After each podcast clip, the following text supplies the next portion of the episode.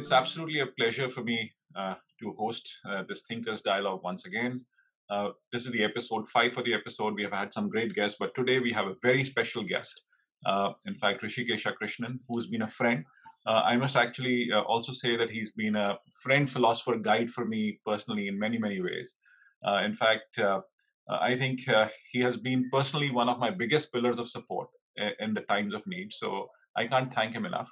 but other than that, actually, uh, on my personal uh, uh, friendship with him and huge regard for the person, uh, Rishi is uh, an acclaimed academic. Uh, the most interesting fact about him is that he's got educated from Stanford. but now we just have a little bit of a difference on that, and that is that he he got educated from Stanford. I just started teaching at Stanford. couldn't have happened without Rishi's help and support over a period of time. And then, of course, Rishi has been the director for IIM Indore but now director for uh, IIM uh, Bangalore. Uh, and a very well uh, deserved position without a doubt. From my point of view, one of the finest academics in India uh, who has actually had the ability to stand up to many, many things. Uh, and then, of course, in terms of research, one of the greatest minds in the area of innovation. and if you talk about innovation, he has done multiple books on that. He has written extensively, got published with California Management Review, if I get that right uh, and many many others like uh, and of course he does columns quite frequently. Uh, in fact has been a columnist with uh, various newspapers uh, founding fuel etc etc and that, that's what it is. So his bio is just way too long. Uh, if i just start reading it out it'll just take an hour. But having said that rishi thanks for being such a great pillar of support and being such a great friend. Thank you. And thanks a lot for joining us today. Yeah, yeah. Great to be on this program with you amit. And thanks for all the nice things you said about me. Now I have to live up to all that. But yeah, great to be with you. Thank you. Uh, thank you. Thank you. So, Rishi, uh, we'll quickly dive into the conversation on innovation today. Um, but as we get into the conversation, my first question to you is that uh, COVID has been something very, very, uh, what I call interesting experience or a troubling experience for all of us across the board. Uh, how has it affected you, and how are you really looking at uh, post-COVID scenarios or whatever, uh, and how do you think life is going to be impacted? Well, I think there have been some good uh, effects of COVID. One is, of course, that uh, travel has come down to almost zero. So that's really released a whole lot of extra time, is what I see. So it just show, tells you and shows you, you know, how inefficient in a way many of our lives were before. And you know, earlier we we used to think nothing of taking a flight and going somewhere just to attend a one-on meeting but now all those meetings are getting done online. So uh, overall of course uh, covid has also been a pretty troubling period. I mean to see the kind of vulnerability we have to such a tiny virus and the challenges in combating it. I mean somewhere along the line i think we had uh, developed this sense that you know we are all powerful but this tiny virus has kind of really brought us down to our feet in a way. And so when, when you talk about this tiny virus getting us on our feet, uh, this is something which has really pushed us into thinking about how do we really redraw or redefine a world. Uh, in fact, one of the things that you allude to is that, of course, travel has gone down and uh, how you are effectively looking at time again. But I think it has changed many, many things across us. How do you think it has impacted business? Uh, how it's impacted business? Well, you know, I think it depends a lot on what business you are talking about. So, if you look at uh, businesses which were already primarily digital, I think, you know, clearly they've done very well. They've gone from strength to strength. In fact, uh, during this period, you can see it in the numbers. Uh, businesses which were not truly digital before have had to really struggle. They have had to embrace this whole uh, connect with uh, becoming virtual digital uh, getting people to work in a very different kind of way. So i think it's had very differential impact depending on what kind of uh, business we are talking about. Uh, on the whole i think many businesses particularly larger businesses seem to have coped uh, quite well in, the, terms of making a pretty fast transition. We've seen that in financial services we've seen that in it and so on uh, but yeah, I think uh, some traditional businesses have also struggled during this period. So, Rishi, when you say that businesses have struggled, and there are a set of businesses which have done well, uh, what enabled some of those businesses to move ahead and do better? uh, what were the principles that were defining it, and how how do you really look at this whole aspect from innovation point of view? Yeah, so I think uh, it, uh, it's the companies which have done well at this. Of course, the obvious things like they're probably quite agile, flexible, and all that. But I think it also just reflects the fact that maybe some of them had sort of thought through some of these things earlier. Maybe not exactly in terms of COVID, but you know, in terms of what is the kind of transition required. Uh, I'm a pretty big believer in the importance and utility of scenario planning. And you probably remember Amit, you know, in the early uh, oil crisis in the 70s, one oil company, Shell, uh, weathered the crisis much better than others. Not because Shell was better at predicting or forecasting when the oil shocks were going to happen, but simply because Shell had this practice of trying to look at different possible scenarios that might come up in the future and thinking through how would they respond. So I, I think there's some evidence that the companies which have been fast in responding apart from the typical agility and flexibility maybe they also thought through some alternate scenarios in terms of contingency planning and when not exactly the same scenario but something that required major change happened they were able to embrace that quite easily, or at least relatively easily, let's say.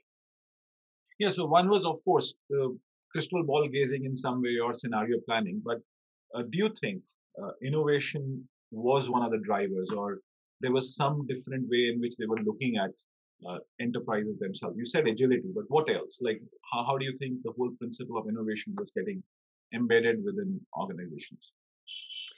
Yeah, so you know, typically when we talk about innovation, at least when I talk about innovation, I tend to look at uh, four important pillars of innovation. The first is problem identification. I mean, most business innovation is one way or the other driven by some problem or challenge that the company faces. And then once you have realized that your regular solutions or the kind of standard responses are not going to work, then you start looking for okay, how do I actually handle this problem? And that's when the whole ideation process kicks in. So we tend to equate ideation with innovation but ideation is just one part of it. Once you have ideas you have to figure out whether they actually work which means you have to experiment you have to test you have to mix ideas match ideas all that kind of stuff. So that's the sort of execution or experimentation phase if you like and then finally once you've got it all figured out maybe you scale up and then you start seeing the benefit to different uh, stakeholders.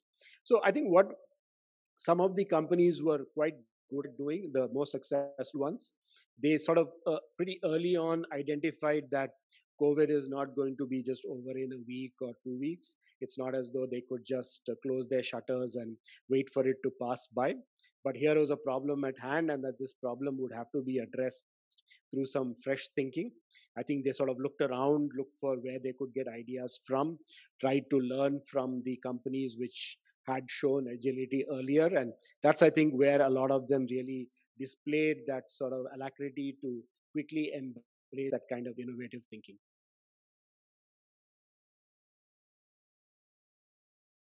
This this is interesting, Rishi, in terms of like how, how they were looking at uh, things around them. Uh, but you yourself have said in the past uh, that there are there is scope for product process and business model innovation which is huge. Uh, do you think this crisis pushed us towards uh, pushing the uh, what I call frontier uh, in terms of product innovation or process innovation or business model innovation? Yeah again it, it depends i guess quite a bit uh, amit on what kind of businesses you're talking about. We have seen some companies do extremely well on product innovation they tend to be the ones in the broader healthcare space whether it company whether it be companies who are trying to identify vaccines or even before vaccines in terms of testing kits. I mean we know historically that to develop a new vaccine against a virus typically takes 10 15 20 years if you look at in India, for example, we have rotavirus, which is major cause of infant mortality. It took almost 30 years for a low-cost rotavirus vaccine to be developed in India. But you can just see in the case of COVID, in, in less than a year, you've had companies who've been able to go through the entire process, including testing and all the rest, and take a product to market. So we've certainly seen product innovation. Processes, particularly within the company, have had to change a lot. I think work from home is a good example. uh, many companies who had uh, very sort of rigid or rigorous policies about employees only working from the office because of confidentiality, data security, and other uh, reasons. They had to just change their internal processes overnight to cope with this. They had to live with whatever challenges there were with employees working from home, and several of them seem to have made that transition very quickly. I mean, TCS is a good example if you're looking for a large company which embraced uh, work for home quite fast business model i think has been a, a little more uh, challenging for uh, many companies. They have uh, tried to figure out what is the way to embrace uh, different business models. Of course the simplest ways were essentially to embrace some kind of digital interface with the customer so digital payment systems and uh, you know even simple things like sending emails. I mean for example i'm really uh, was very pleasantly surprised to find that you know I had to surrender a BSNL connection. And typically in the old days, if you had to do anything with BSNL, you had to go and stand in a long queue in the BSNL customer care center. But bsnl is actually accepting you know you can write a letter you can just scan it and send it through email and they're willing to act on that. So i mean even companies like uh, bsnl which one don't re- normally don't look at them as the sort of pioneers or the movers of innovation. They have actually been trying to change their processes and in a way also change their business models because they're trying to look at different ways for making money as well.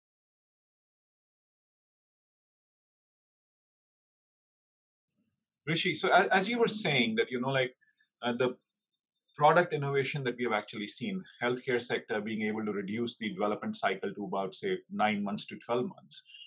Do you think that this whole process can actually be learned by other enterprises and other processes or across different sets of products uh, as we go along? Because this is this is a very big defining moment in time in terms of like how innovation is effectively going to happen. Yeah, so I think there are some uh, elements of this which uh, are in a way serendipitous and connected to COVID, and some things which you might be able to replicate later. Uh, let, let's start with the serendipitous stuff. I think one challenge in particularly in companies is resource allocation and it is having a strategic focus i mean uh, a great example of this is a company like apple you remember steve jobs when he came back and joined apple for the second time he the first thing he did was he threw out most of the products. He said you can't make a good product company by having such a huge product portfolio. Let's just have one or two killer products which really make it. And then he focused all his attention all his resources on making that happen. In a way covid provided that opportunity just by the nature of the pandemic so you had like pharma companies realizing that COVID is the thing, so we need to focus on that. Maybe let's put aside all the other projects and put them on the back burner and let's focus on that.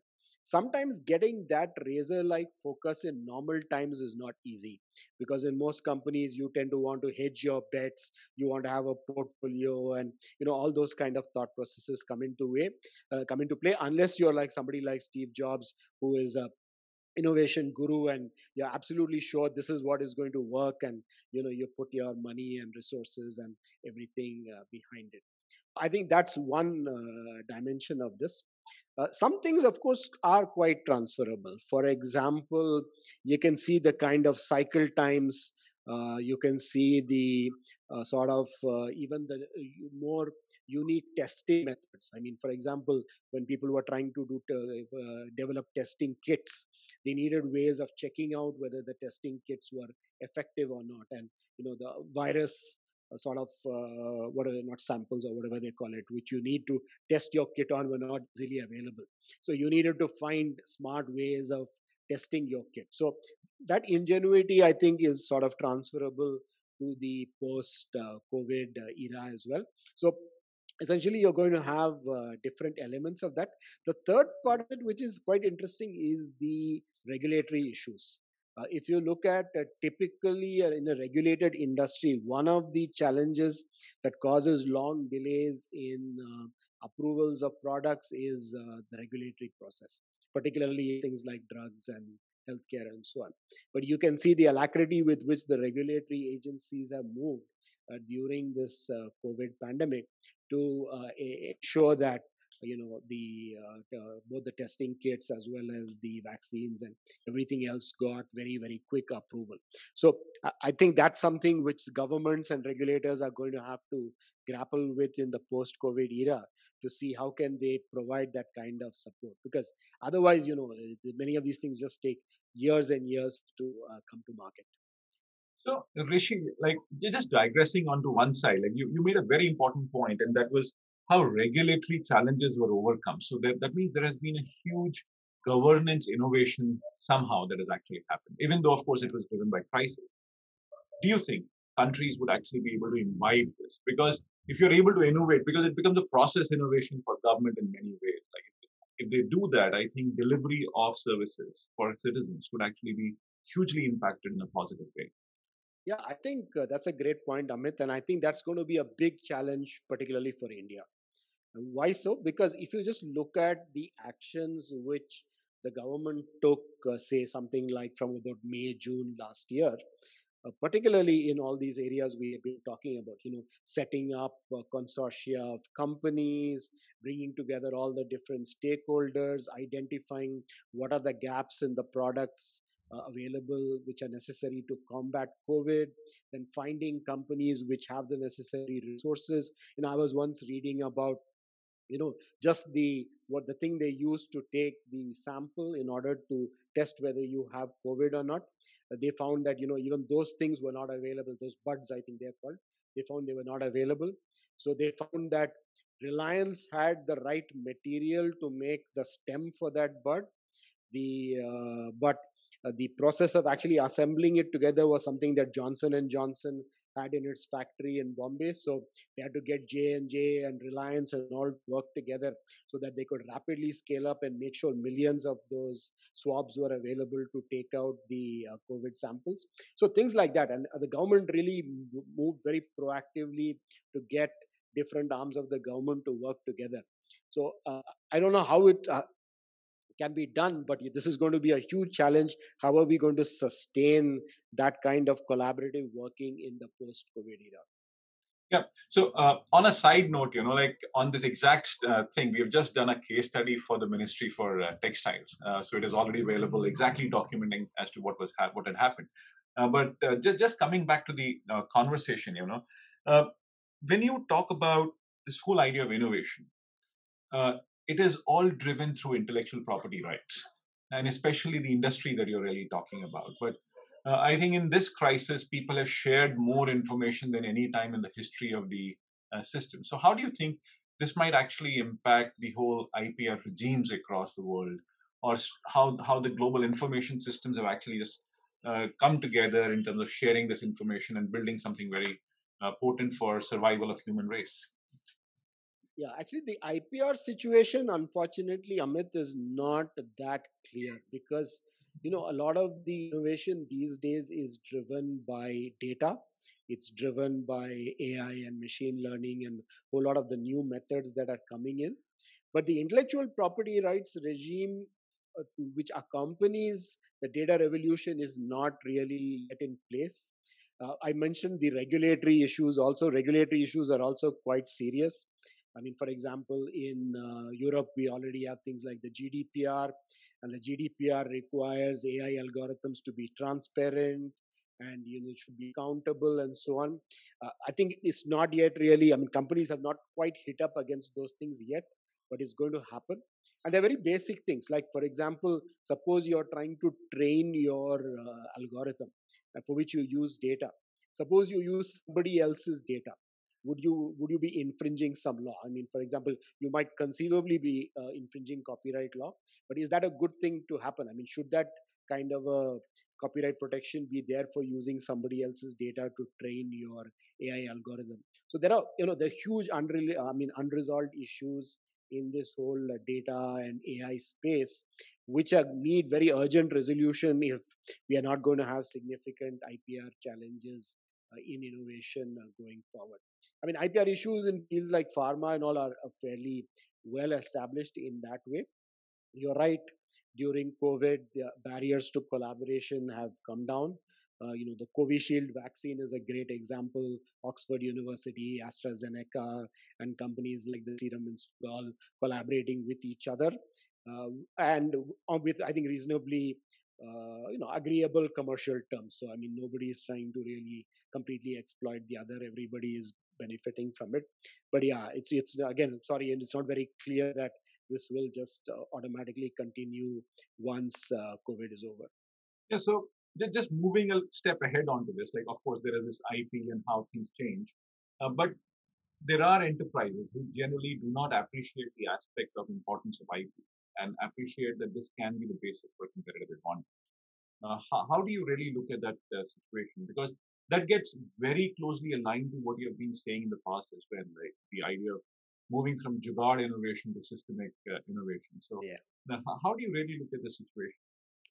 I think it depends a lot on the sector, uh, Amit. One reason, for example, in India, we have not seen so much focus on IPR is because we are not uh, present in a big way in the sectors where IPR is critical. I mean, for example, if you were to draw, make a list of the top patent grantees in the world, you would see that the top 10 companies are all in some way in electronics, semiconductors, computers, things like that. But those are not the industries in which India has a big presence. We tend to be in, in except for pharma, maybe, but even pharma, typically, you know, we have traditionally been more on the process side than on the product side. Again, the product companies are very heavily into IP, but the process companies are not so much focused on IP. And you know, in India, the three top uh, industries as far as r&d spend are pharma transportation and it uh, broad sectors. Uh, transportation yes the emerging areas of transportation like you know the, the, whole electronics and computers that are going into cars and trucks. That is of course an ip led area. In fact ford is today in one of the top one of the top 10 ip holders in the world because of its focus on uh, car electronics. But again we don't have strong presence in that you know we uh, largely have multinationals operating in india. Uh, indian cars in general have a very much lower level of electronic intensity than say a typical car outside. So one of the reasons we have not embraced ip so closely is also because of the industries in which we are strong. Again if you take it we have been strong in services which is not the kind of business in which IP plays a very critical role. It's more in products and technology that you know it plays a bigger role. So I think India's um, relative, uh, I don't want to call it backwardness, but let's say relative, you know, being relatively behind on IP is partly because of the industries in which we have uh, focused traditionally hopefully with all these new missions you know like the quantum computing mission and many of the new initiatives that are you know on the anvil now we'll start taking a more proactive role in emerging technologies. When we do that then you know ip will in a way follow. It'll be inevitable. You can't be a player in emerging technologies if you're not also uh, embracing uh, ip so you know like uh, recently in the economic survey which was just released on the 29th of january it was said that Indian uh, enterprises are not really focusing on R&D and they're not spending enough. Uh, so it goes back to exactly the point uh, to what you were saying that is it the industry problem or is it a uh, in what I call a problem of enterprises as well? Yeah, so I think it's a bit of both. Uh, I, I, have my own hypothesis on this, so I'll tell you what that hypothesis is. So, you know, I have a feeling that, you know, more, many of our traditional business houses, which are essentially way industry in India is structured. They understand finance and trading all the, and all that stuff very well, but they don't really traditionally at least understand R and D and technology that well. So they were quite content to get uh, technology from somebody else and focus on the other aspects of business which they understood. So the companies which have embraced R&D and technology have tended to be those where the family members themselves or some key member in the family has himself or herself got into technology. So you can see examples. You look at somebody like you look at the mahindra group you know when anand mahindra started getting involved and you know he started spending time and you know getting behind some of those investment decisions. Or you take ratan tata you know when tata motors was investing in the nano or even when they acquired uh, daewoo uh, trucks in uh, korea so you need one of those key figures from the owning family who is willing to get his or her hands dirty you know into the technology and innovation space. If that doesn't happen generally you don't see it. The reason for example pharma was relatively r&d focused is because we had some really good technocrats who are who understand the domain well. You know you look at anji reddy in drl you look at parvinder singh in ranbaxy you look at uh, you know all of them. You look at Cipla you look at you know, mr hamid dr hamid and Cipla they, these are all people who understand technology well and therefore they don't hesitate to invest in r&d and technology and wait to see the results. When you don't understand the stuff and you're dependent on some r&d team uh, and you're not fully confident whether those guys are going to make it or not i think it's quite difficult to you know make big investments uh, in r&d so i think one big change we need is we need more and more of the people who are the owners or the promoters as we call them in india. They need to get their you know fingers deep into these technology and innovation issues. So there are three distinct players in this whole innovation issue. So like one is very clearly uh, what the government can do. So the government does create that ecosystem. Businesses will have to take some steps.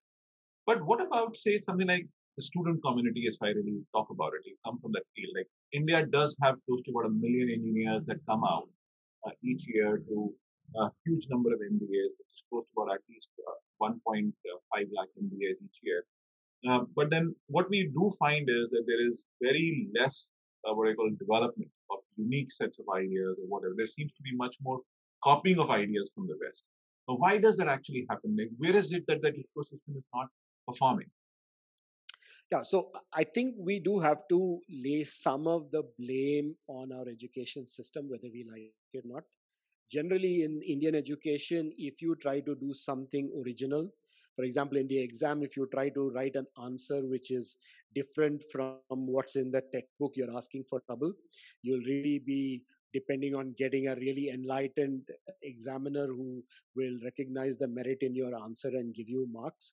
So i think that's that's one uh, challenge of the whole thing. Uh, an associated challenge is also you know even at home you know everybody's focused on you know just somehow getting the thing done rather than you know you are displaying your ingenuity.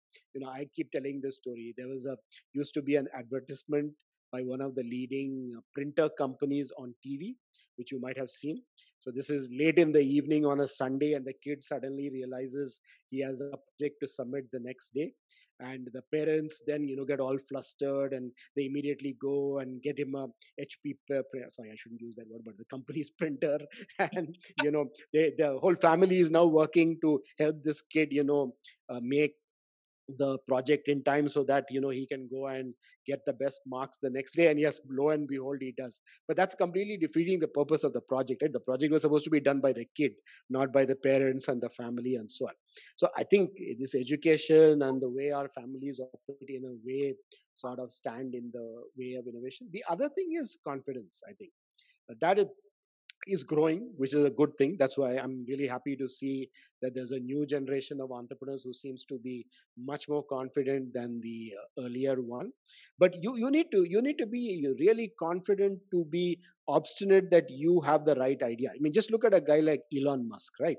He has a lot of these crazy ideas. I mean, when he first started talking about his new model for transportation in hyperloop pods and all people thought he was utterly crazy but you can see that some of those ideas I mean, many of his ideas don't make it, but lots of his ideas finally do revolutionize the industries they're in. But you know, but he's unfazed. I mean, you know, people are calling him names, people are writing nasty things about him on social media. You know, he couldn't care less. He's got he's got these ideas and he's standing for those ideas.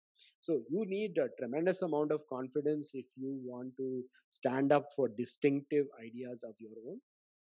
And lastly, I think those, we have to also to give a little bit of the blame to the investment community. I mean, the investment community in India tends to be very sort of playing safe.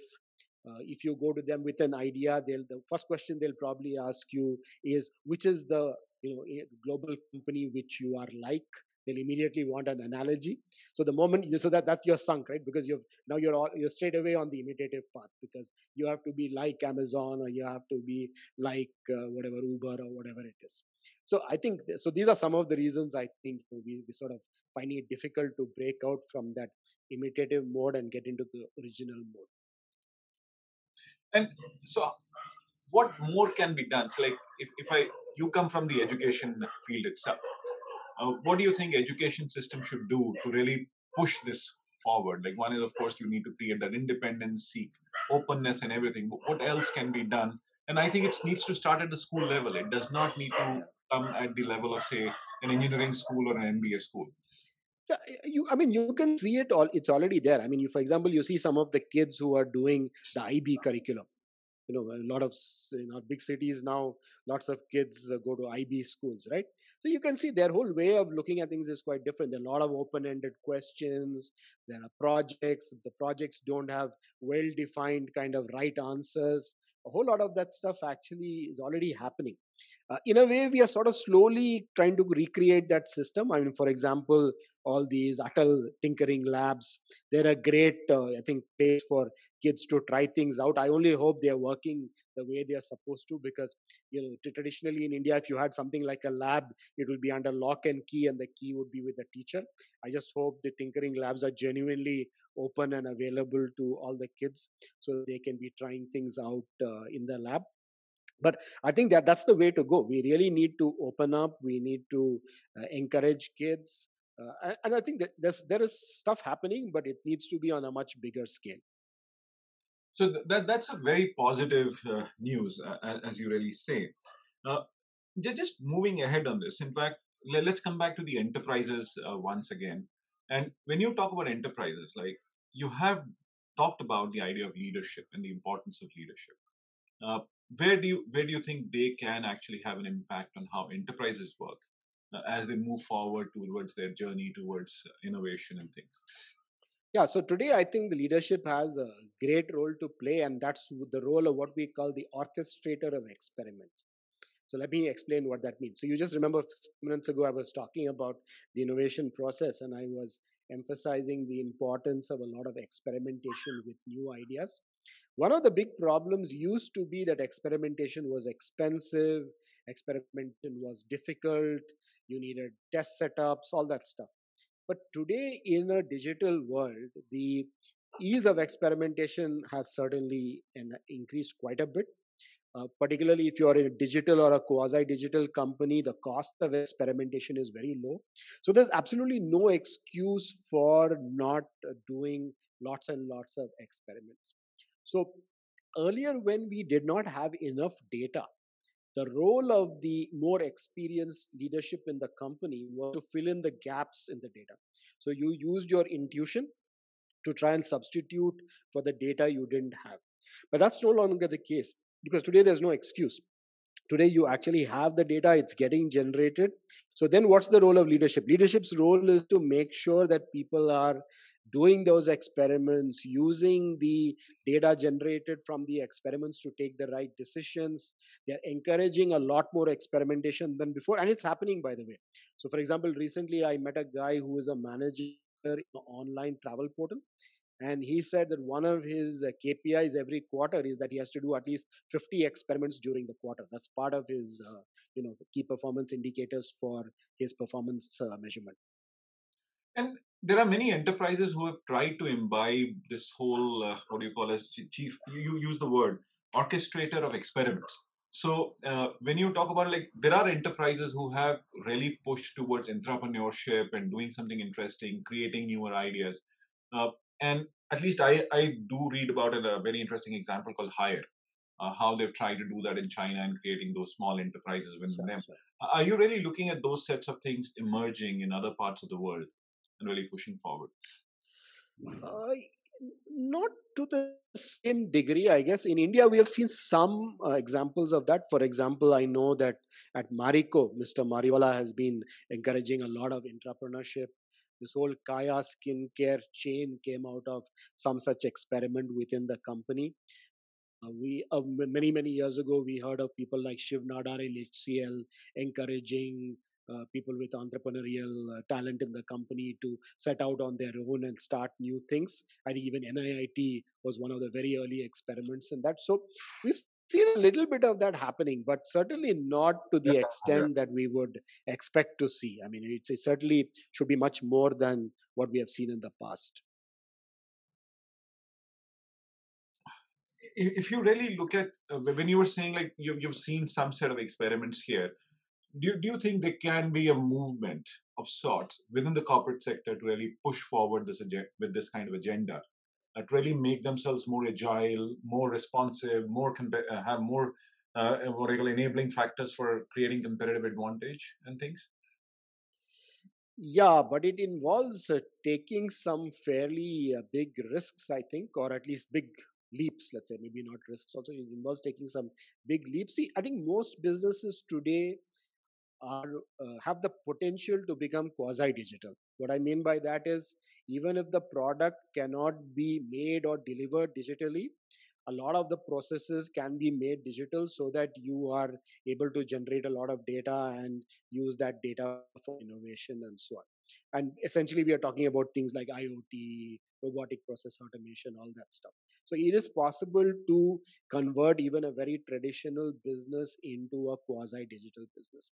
The moment you do that, it really enhances your ability to do a lot more experimentation than you were doing before. But I'm a little surprised that uh, even when you talk to some of the established business houses in India and you try to understand uh, you know their plans for even things like uh, digitalization they, they don't they're not seeing the uh, sort of uh, the innovation angle to it they're not seeing uh, they're still looking at it more as you know let's reduce cost let's you know try to enhance efficiency let's reduce time and all that stuff which I'm not poo-pooing that. I mean, those are all important. But the fact that it could actually give you a leap to do something very differently from the way you're doing it today is still something that many of even the larger groups are not quite embracing. So th- that's an interesting point. Just moving ahead on uh, with this, you know, like we did talk about this very idea of say business model innovation, uh, and where where do you think if I really the next basis for competitive advantage, as I see it, as, as a lot of literature is talking about, is going to be innovation on business model or uh, delivering services and uh, things. And you have also talked about uh, that that it's an, it's an experience economy that we are really getting into. Uh, how do you think product enterprises will be able to innovate to create newer business models, newer engagements, newer uh, what I call experiences uh, for people? Because that is what is going to drive them to enterprises, right? Uh, maybe I, so, I horribly wrong, but then. Yeah, so I think the few things which are sort of becoming evident. The first one is the importance of collaboration, and the second one is the importance of strategic experimentation. I gave you the example of Ford earlier. If you look at Ford's uh, trajectory in this whole mobility space, I think Ford was one of the auto companies which understood quite early that there's a whole new definition of mobility coming in. It's not just focused on the car, it's based on the entire sort of mobility experience. And they started collaborating with a whole lot of companies in very different domains, whether it be technology companies or you know just companies in, in different industries to look at things a whole lot of things you know looking at things like um, uh, parking innovations, looking at things like uh, service shuttles, looking at things like uh, vehicle swap programs. I mean, they started looking at building a whole lot of new digital platforms which could enable movement in all these different areas. And they realized quite early that given their DNA as a car company, it might be quite difficult for them to pilot all these things themselves. So they got into a whole sort of whole range of strategic uh, alliances with other companies to pioneer some of these platforms. Of course, some of them didn't work and some of them had to be scrapped and all this, but this really enabled Ford to uh, move uh, forward quite fast. So, to my mind, these these two elements seem to go very closely together. Your ability and willingness to collaborate with a whole range of you know players who might have been quite unconnected to your business earlier and your willingness to not only collaborate but take some strategic bets do some strategic experimentation along with those partners The third thing I should add, which I forgot, is the importance of working with startups. Now, of course, it's a fashion. Everyone says, you know, I'm working with startups. I have this, you know, accelerator program and so on. But it's not easy. I mean, how do you structure things inside your company so that you can work effectively with startups so that you benefit? And there's no point in doing that and killing the startup because then that will sort of kill the golden goose, right? So the startups DNA has also got to be preserved, and companies are in a way struggling. And I, I find in India particularly, companies have not been very thoughtful about how they structure these uh, relationships with startups. The, particularly the bigger guys tend to start looking very menacing to the startup, which will not really help, uh, you know, the kind of uh, collaboration or the kind of alliance you're trying to build. So, Rishi, Rishi you, you have alluded, alluded to the example of uh, automotive company a number of times here. In fact, so let, let me ask you this funny question then. Like when you talk about, and you've also talked about uh, Internet of Things, and you're talking about like how newer, how how do you think Internet of Things can actually have an impact on the automotive uh, enterprise? Because we are talking about a very industry which was made on the basis of, of course, internal combustion engine, oil and everything, but now it is going to be batteries. But there is something more that's going to happen. Yeah, so I mean, I, I, I to, to to be honest, I'm not an expert on the automobile industry, but I can see that you know people in the industry are trying to think very differently now, because I, I recently had some interaction with one of the big European automakers, and clearly they're very worried about whether their current model of doing things is going to work and their biggest worry is not about other car companies of course. Their biggest worry is about the googles and amazons of this world you know getting into their space and uh, eating up their things.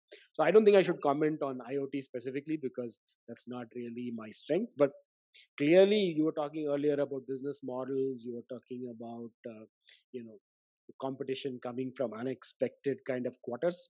I think that's the big uh, fear for many of those companies. And you know you must have read these comments said very often. Some of the the biggest fears for established companies is that you know one of those guys the fang guys are going to enter their space. And, you know the moment they see that they start getting worried. So i think that's that's a big challenge for them. Mm-hmm. and so let, let me come to an industry that you have been operating in and uh, given the situation in the world today and how uh, something like the interaction that we are doing now, this might not have happened exactly as you said uh, one year back, and we are doing it right away. Uh, how do you think education will fundamentally change as we go along? Do you think the very structure of universities could change? Institutions like IIM Bangalore or other IIMs might change over a period of time, or they are going to be here to stay? So I think Amit, there are some very clear uh, distinctions we need to make. I mean, when a student goes to a you know top ranked university or institution, one of them is of course the content. For example, learning how to you know formulate a strategy or you know use Porter's five forces or something like that. Now that's one part of it. Now that's the part which could probably quite easily become online. Maybe you don't necessarily need all the education infrastructure that we have today to uh, do that kind of learning. So that's one part of it. Second part is, you know, the, the things where there's no black and white kind of an answer, you know, the grays.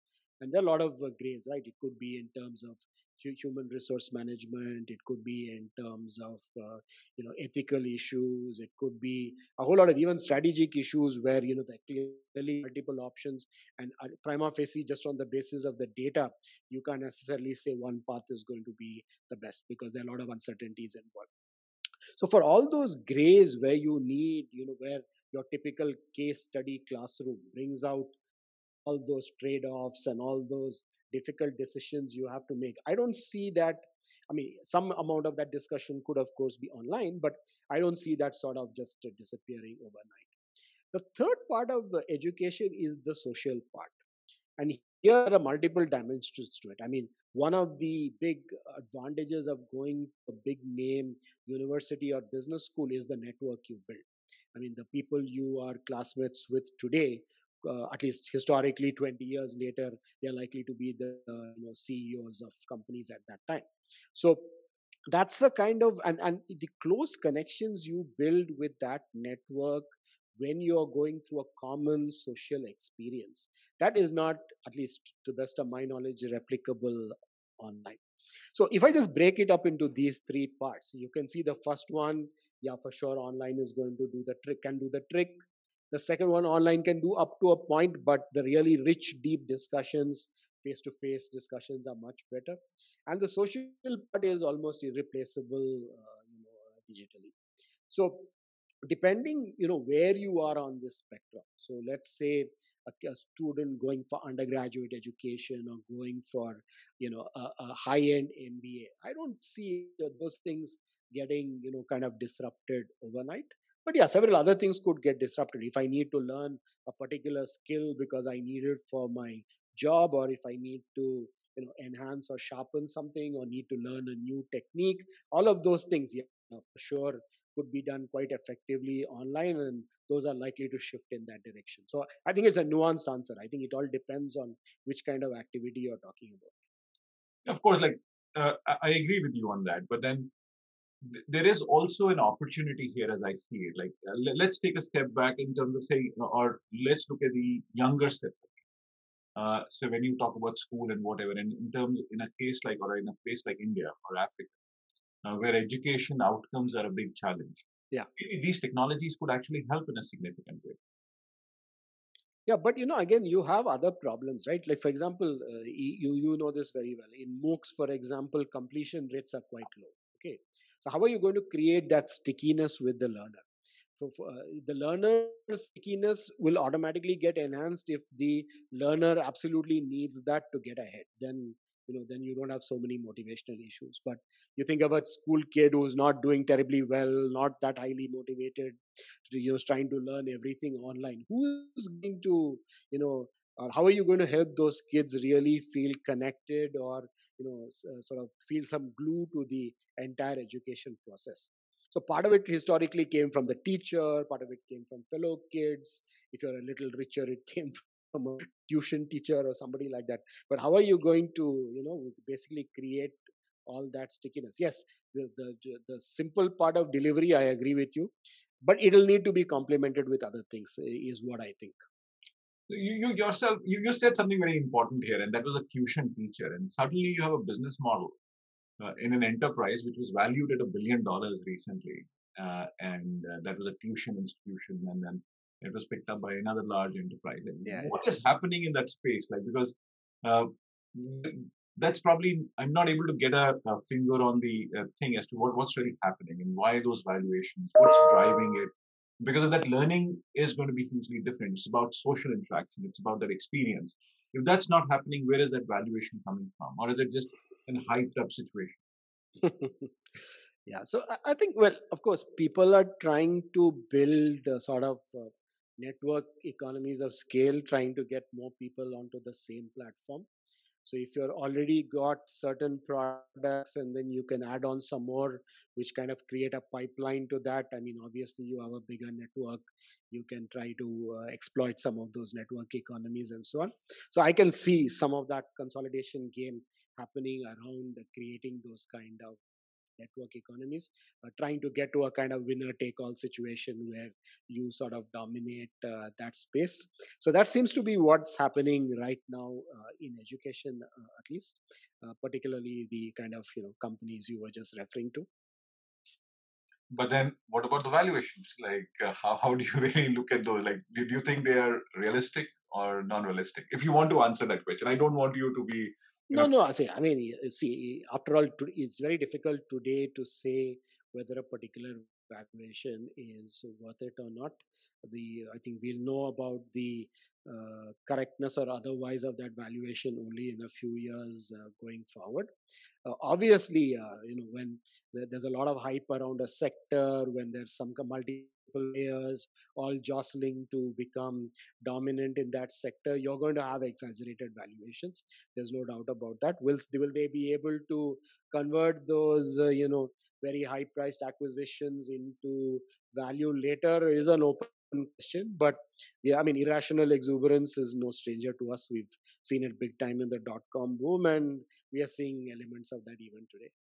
No, that, that's an interesting one. But then just moving this conversation ahead in terms of learning and uh, idea of innovation and things. And how do you really look at this idea of creativity within individuals and how to propel that? Because that's that's what is really going to push forward this idea of innovation, looking at things differently, looking at yeah. perspective and things. Yeah. So uh, let me give you an example which we wrote about in one of our books. Uh, this is uh, from Titan, and uh, Titan many years ago sort of had they had this idea you know how do we get or tap into the creativity of people working in our company?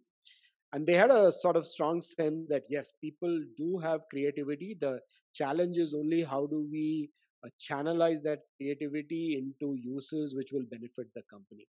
So one of the interesting things they did at that point of time was to set up what they call an innovation school of management. Very simple idea. They worked with one of the consulting firms developed a 3 day workshop on creative problem solving skills put all their employees in groups of 25 through that program. And then at the end of every program the uh, participants were given a project to work on. It's somewhat like the googling except that in google it's always about you choose the project but here the company chose the project. And said okay now you guys work on this project. You apply the creative problem solving skills you learned in the training and see what kind of difference you can make. And quite amazing. I mean uh, uh, once uh, we invited some of those uh, folks from the shop floor in Titan to come and speak in one of our programs on campus. And initially, I was very skeptical. You know, when I heard all this stuff, I thought this is again, you know, some corporate, uh, you know, stuff, and um, it, does it really work in practice? But then when those guys from the shop floor came and explained, you know, and they are not fancy guys at all. Not, hardly any of them could speak in English. They all spoke in their own uh, mother tongue but they explained so nicely how they had used all these creativity techniques to solve some of the problems they were facing in the workplace. Then i realized hey this this can actually work if you create the right conditions. So they gave them time they gave them mentorship they sort of enabled uh, their creative problem skills by uh, you know getting this consulting firm to run some of those workshops and presto you know they were a lot of them were able to convert their individual creativity into some group innovation. And so just just on this, when you're talking about bringing the creativity about and how that whole process was done, what about looking at things from different fields of thought, like or schools of thought? Like because typically, like what I see is that if you're really in a business school or an engineering school, you're not looking at other uh, areas like say liberal arts or whatever. Do you, do you think that's going to be an important aspect for yeah, absolutely yeah. everybody? Sure, sure, yeah. No, I, I think the the field of innovation also tells you that sometimes you can get the best ideas from completely different fields. Uh, one of the uh, the best stories I once read about this was a children's hospital in London, where they you know they get a lot of uh, kids uh, for emergency kind of treatment and so on. And at some particular point of time, they found their mortality rates in emergency care were going up. Essentially, something was going wrong. They were not able to, uh, uh, you know, take care of the kids' problems fast enough. So they started wondering, you know, where should we look for ideas on how to fix this problem? So they started thinking about where, eh, which is the industry in which there are significant coordination challenges which the industry is able to address in very short spans of time. And they realize the best example of this is f1 racing. When the car goes into the pit stop you know you get just a few seconds in which the tires have to be changed you have to refuel the car the windshield has to be clean all that stuff has to be done and everything has to be just right. By the time that whatever number of seconds is finished the driver has to be t- uh, able to take off. And so they studied uh, f1 pit stops and then they realized some of the coordination mistakes they were making in the hospital and they went and implemented that. So you know good ideas can come from you know very very different areas that is fascinating. Fascinating. In fact, just we are coming to a close uh, for a conversation, but then just one question which I, which uh, what you call uh, is stuck in the mind. And like, what are the major disruptions that can actually happen in the next few years, five to ten years? Like one disrupt, we are living through one disruption. What else that can actually define the world or redefine the world for us? Uh, and of course, there are some Elon Musk examples that he was suggesting. But what else do you think can actually drive them? Uh, I don't. Well, you know, I'm not a very good, uh, you know, technology forecaster actually. But I think what would really be helpful for us in India is part- particularly some disruptions on the education and training front which you already sort of identified. I think that's critical. We've been talking about all this skilling and uh, all this demographic dividend for years, but we haven't really cracked that problem. So that's an area which is just waiting for some really uh, disruptive changes to happen. Another one is probably transportation, which is today one of the biggest um, causes of pollution. It's a cause of uh, you know all these big traffic jams and all the rest. So clearly, given our uh, country's size, population, uh, population density, and all that, uh, uh, disruptions in, in transportation are are going to be uh, very be very useful if we could really completely reimagine the way we do the whole transportation sector. And the third would be an obvious one would be healthcare.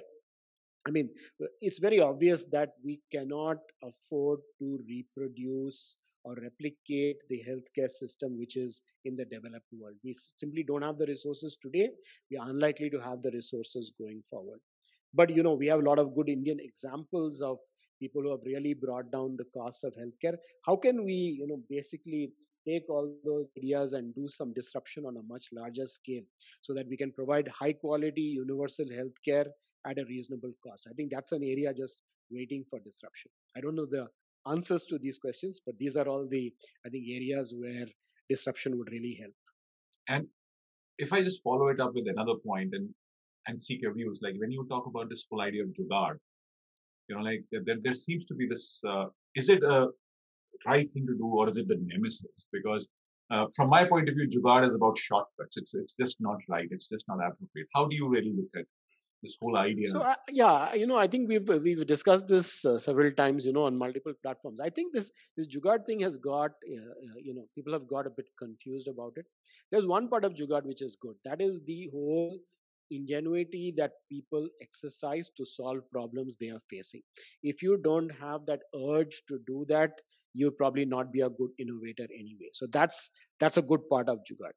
And sometimes you do that, particular you know, within the constraints you have, using the available materials in your context. It's also a good way of uh, you know innovating.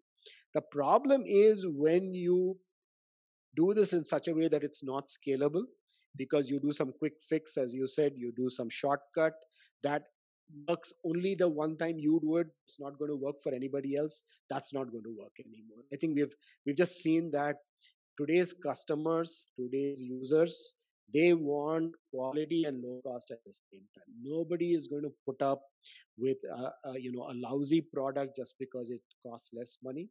Uh, to, to my mind, it was the Nokia cell phone that very simple Nokia 1100 or whatever it was that was launched, say about 15 years ago, which essentially, you know, you did everything you wanted to do. You could make a call, you could send a text message.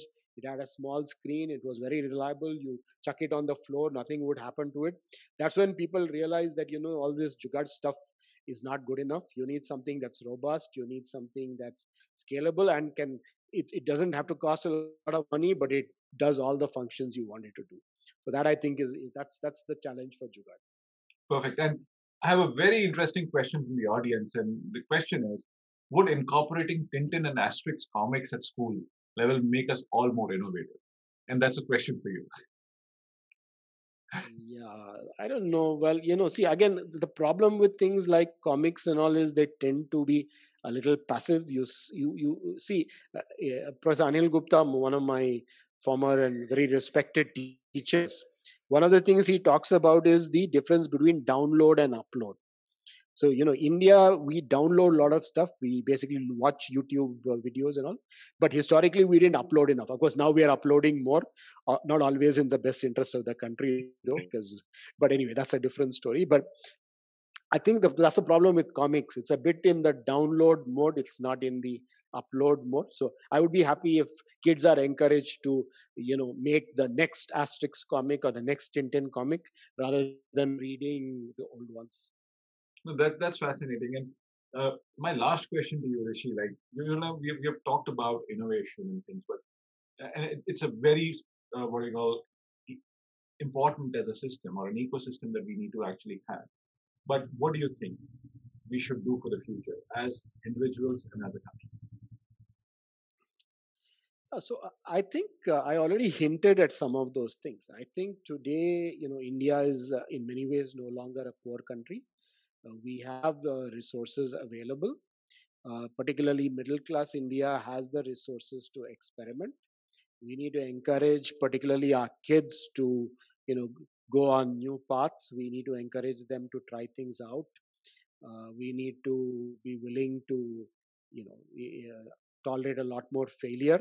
For that we have to get out of the way you know we have to let kids make their own mistakes learn from mistakes not sort of be very overly protective and try to you know sort of all the time tell them what to do. So i think that that's to me that seems to be the most uh, important uh, thing that we uh, need to do. And the second one of course which I sort of uh, uh, hinted at earlier is the education system.